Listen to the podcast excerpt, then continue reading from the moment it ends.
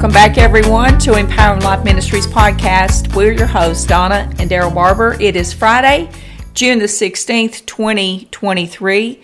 We're so grateful for our listening audience. We would ask a favor of you to help us get the word out is please share the podcast, post it on social media, invite some friends and family to come and join us Monday through Friday for a little study in the Word of God. We would greatly appreciate it.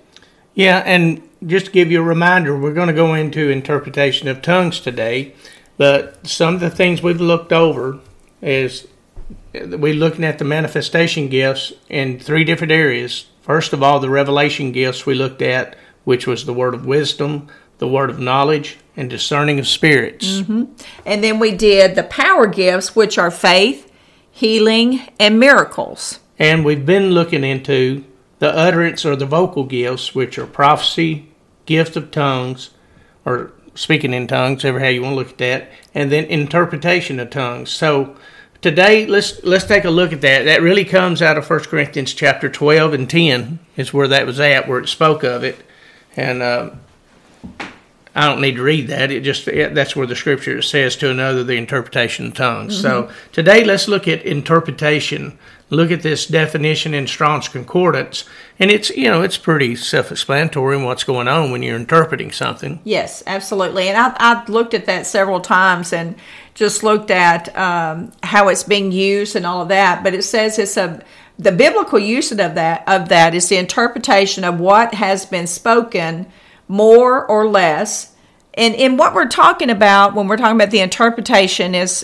is and we did make a, a distinction when we were talking about praying in the Holy Spirit and giving a word to the congregation. So this is what we're really talking about now. Yeah. Where the interpretation of tongues comes into play. That is when someone is giving a, a word in, in another language to the entire body that's listening, not just you standing over there by yourself praying, but this is a word that is given to the body, and there needs to be an interpretation. In other words, there needs to be a translation that's given. Well, there has to be an interpretation, or it's not going to be profitable for anybody. Right. And you, you know, most of the time, I'm I'm saying out of experience, most time I've seen this gift function, it's usually in a church setting. There's a holy hush that usually comes over yes. the congregation, yes. a reverential uh, fear of God. You yes. know, fear of the Lord, and I, that means reverential. It don't mean like you're scared of afraid him. God's going to yeah. get you or something like that. It's not like that. It's just the, his the awe of His presence is so weighty. Yes. The glory of God in the midst of that situation, and and then someone would either stand or just begin to speak in a tongue and an unknown language. Most of the time, yes. most of the time, the person speaking in the tongue don't understand the tongue. Yes. You know, and I was taught coming up in this that you know if you're going to give a word in tongues, you need to be praying to the Lord to give you the interpretation. Mm-hmm. Because if you don't, and nobody gives an interpretation for that, it becomes out of order. Yeah. You know, and uh, this word interpretation is the he- Hebrew word. I'm sorry, the Greek word hermeneia I think that's how you pronounce that.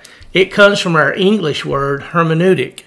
And uh, what hermeneutics is, it's the study of the methodological principle of interpretation as of the Bible. Mm-hmm. So that's really, it's interpreting what the Word of God says. That's what hermeneutics is.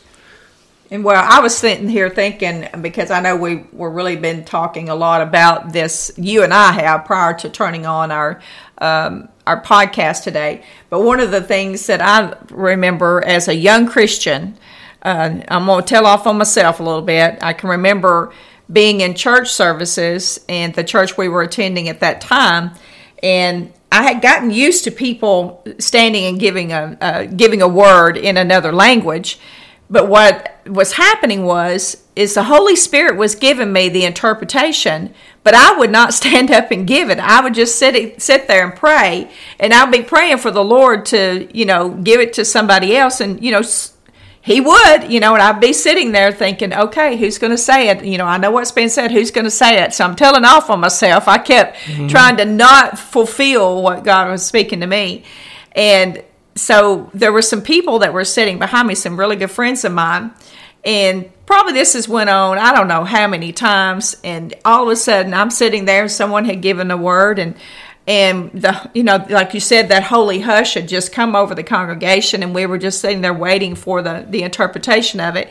And the person behind me tapped me on the shoulder and said the lord said give that word right now so uh, it kind of shook me there for a minute because in other words the holy ghost told on me I've, you, I've given you this interpretation and so it i did give the interpretation it became very much uh, a lot easier after that when i finally got out of my own way to let that gift flow through me. Well, I remember early on in church, uh, after we got saved and filled with the Holy Spirit and the church we were going to during that time, I remember early on in Christianity that you heard tongues and interpretation of tongues more than you ever heard prophecy. Yes, and, that's true. You know, and it was really, I think that's because it really wasn't understood that well uh, during that time. And that looked like a more spiritual thing. Okay. Because I remember when people first started prophesying, and this is my experience with it. Uh, before we'd prophesy, you'd speak in tongues and then you'd prophesy. Yeah. You know, because it like sure. you felt like it was a seal, validated, yeah, sealing and yeah. everything that this is from the Lord, you know, and all that. And and you know, I did that for a little while uh, when I would give a word yep. or something like that. I still do that. that was what I was around, you know, yes. as far as that goes. But you know, in maturity, Paul even says in that 14th chapter of Corinthians that you need to prophesy is more beneficial. He'd rather prophesy than, mm-hmm. you know. That's true. You know, and bring that because it's more beneficial to the church. And I think it has to do with the maturity of the body. Yes, you know, I do that. too. I do too.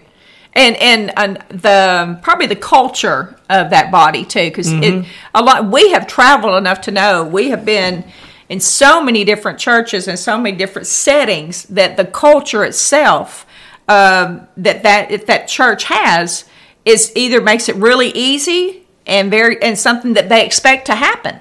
Or it could be right, the other way around, Just the opposite. and it's very stiff and very quiet. Very quiet, very quiet. But I still believe in it. I I don't think we do it enough, to be honest with you.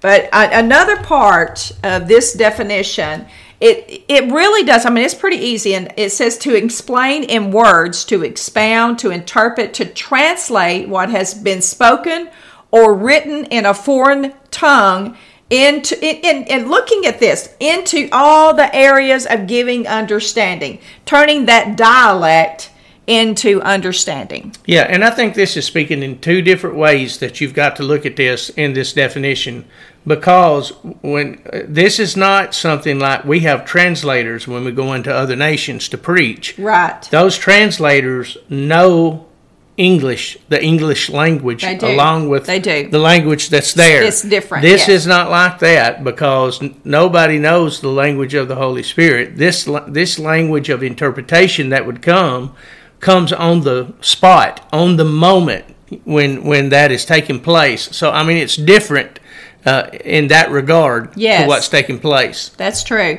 Well, um, let's close this out today, and and I.